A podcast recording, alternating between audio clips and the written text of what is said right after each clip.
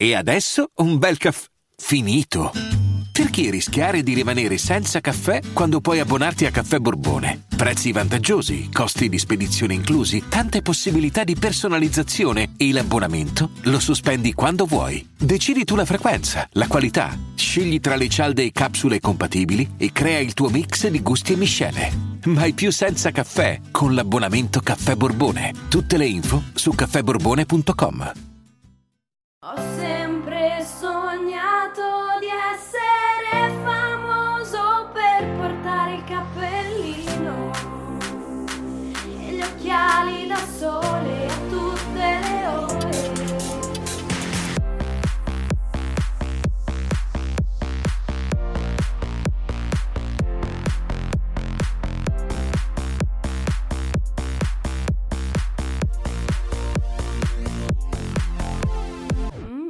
ragazzacci.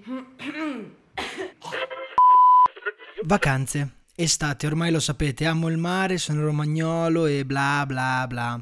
Ma forse una cosa non la sapete, cioè che amo anche la montagna. Oddio, non sono uno di quelli che dice che vivrebbe in montagna, no. Però ecco, un paio di settimane all'anno è stupenda, magari un paio d'estate e un paio d'inverno. Panorami pazzeschi e poi le camminate, che è strano, io non ho neanche questa propensione a fare sforzo fisico e fatica, però ecco, in montagna sì. Non so se i panorami risultino ancora più belli dopo aver fatto ore ed ore di camminata e fatica, però la fatica in montagna è bella. Ti dà l'idea che la bellezza va conquistata sempre, non è per forza lì a portata di mano, non si compra, si lotta e si conquista. Arrivi in cima e wow, le montagne. Solo un pazzo potrebbe dire che le montagne non sono un miracolo, cioè esiste la bellezza soggettiva e quella oggettiva. Ecco, uno può dire che non gli piace andare in montagna, ma non può dire che le montagne non sono belle. Sarebbe un pazzo. Chiaramente poi ad ognuno piace la montagna a suo modo, chi camminando, chi arrampicando, chi facendo le ferrate, chi in bici, chi in motocross, in quad, eccetera, eccetera. Questo d'estate, d'inverno ne parleremo d'inverno. Io per esempio amo le camminate anche perché non so fare praticamente nessuna delle altre cose, anche se in realtà so fare le ferrate. L'ultima l'avevo fatta 10 anni fa e 20 kg fa soprattutto, ma sono ancora capace, infatti ne ho fatta una proprio ieri. Ho fatto la ferrata Schuster, si prende la bidonvia al Passo Sella, si arriva al Demez, discesone di circa un'ora fino al Vicenza, poi un'oretta per arrivare all'attacco della ferrata, 700 metri di dislivello in due ore di strada ferrata, bellissime.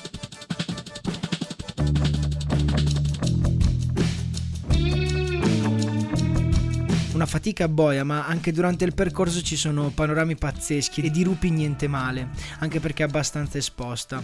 E poi dopo due ore di cammino e due ore di ferrata si arriva in cima. Wow! Sei lì che guardi il panorama, sfinito. Ore di cammino, Confesso che gli ultimi 100 metri di ferrato ho fatto tipo un passo al minuto, ero proprio sfatto, ma poi arrivato alla croce sulla vetta del sasso piatto, quella fatica è spazzata via da quella bellezza che sono le Dolomiti. Anzi, non è spazzata via, ero comunque morto, ma forse è meglio dire che quella bellezza abbraccia tutta la fatica, ti sbatte in faccia il motivo della fatica. Poi anche le camminate, alla portata di tutti, un passo dopo l'altro, si può arrivare ovunque. L'unica regola da seguire è il passo, decidere un passo e non mollarlo mai fino alla vetta. Non importa quanto ci metti, ma importa che arrivi. Tra l'altro io sono in Val di Fassa, che ormai è uno dei posti più mainstream delle Dolomiti, e in questi giorni c'è veramente una marea di gente. Bisognerebbe fare un manuale per il turista che viene in montagna, come lo sono io d'altronde, perché quelli del posto chiaramente sanno vivere la montagna senza che nessuno glielo insegni, ma tanti che arrivano su ad agosto sì. Prima regola, bisogna camminare sulla destra, solitamente dato che i sentieri sono stretti, meglio se in fila indiana, che se no la gente che va veloce non può superare e quelli che vengono nell'altro verso non hanno lo spazio. Seconda regola, cerchiamo di stare in silenzio. La montagna ha dei rumori, dei suoni stupendi che sono rovinati dalla cacciara della gente che urla e che parla, ma fidatevi, se state in silenzio la montagna ha tutto un altro sapore e poi si fa anche molta meno fatica durante il cammino. Terza regola, non lasciare la sporcizia. I prati sono puliti quando si arriva e devono essere puliti anche quando si va via. Punto, non c'è nient'altro da dire su questo. Poi è vera la roba della bellezza che va conquistata e che non si compra, il panorama è vero, bisogna conquistarselo, però poi arrivi in cima al rifugio e lì tutto viene spazzato via da una pallina di felicità, una pallina di gioia. È pazzesco perché se ci pensate probabilmente il creatore di quella pallina era un pasticcione, uno che ha preso dal frigo un po' di robe e le ha pallottolate. Ecco, mi immagino il classico trentino di boh tipo 100 anni fa che ha preso delle robe rimaste nel frigo e ci ha fatto una cena. La classica cena di avanzi. Anzi, aspetta che vado a vedere. Intanto chi non ha ancora capito bene di che pallina sto parlando o non è un amante della montagna o forse non ha i miei stessi gusti che ci sta assolutamente. Fatto sta che sto parlando di Sua Maestà, l'indiscutibile, l'ineguagliabile Canederlo. Ecco trovata la storia. I canederli nascono come piatto povero di tradizione contadina nella Germania del Sud. Una palla di pane tenuta insieme con latte, acqua e uova, specchi, cipolla, poi vabbè, mille ricette che variano e che sono state scoperte nel tempo. Pensate addirittura che i primi canederli della cucina altoatesina si possono trovare negli affreschi del castello di Occhepan, di Appiano vicino a Bolzano, dove in alcuni dipinti del 1180 si vedono cinque canederli che cuociono in un pentolone. Vedete, i canederli già mille anni fa, d'altronde l'uomo è sempre stato fatto per la felicità, cioè non è che l'abbiamo inventata negli anni 2000 la felicità, c'è sempre stata la ricerca irrefrenabile per la felicità. E il canederlo? Direi che è un'ottima risposta a gran parte del bisogno dell'uomo.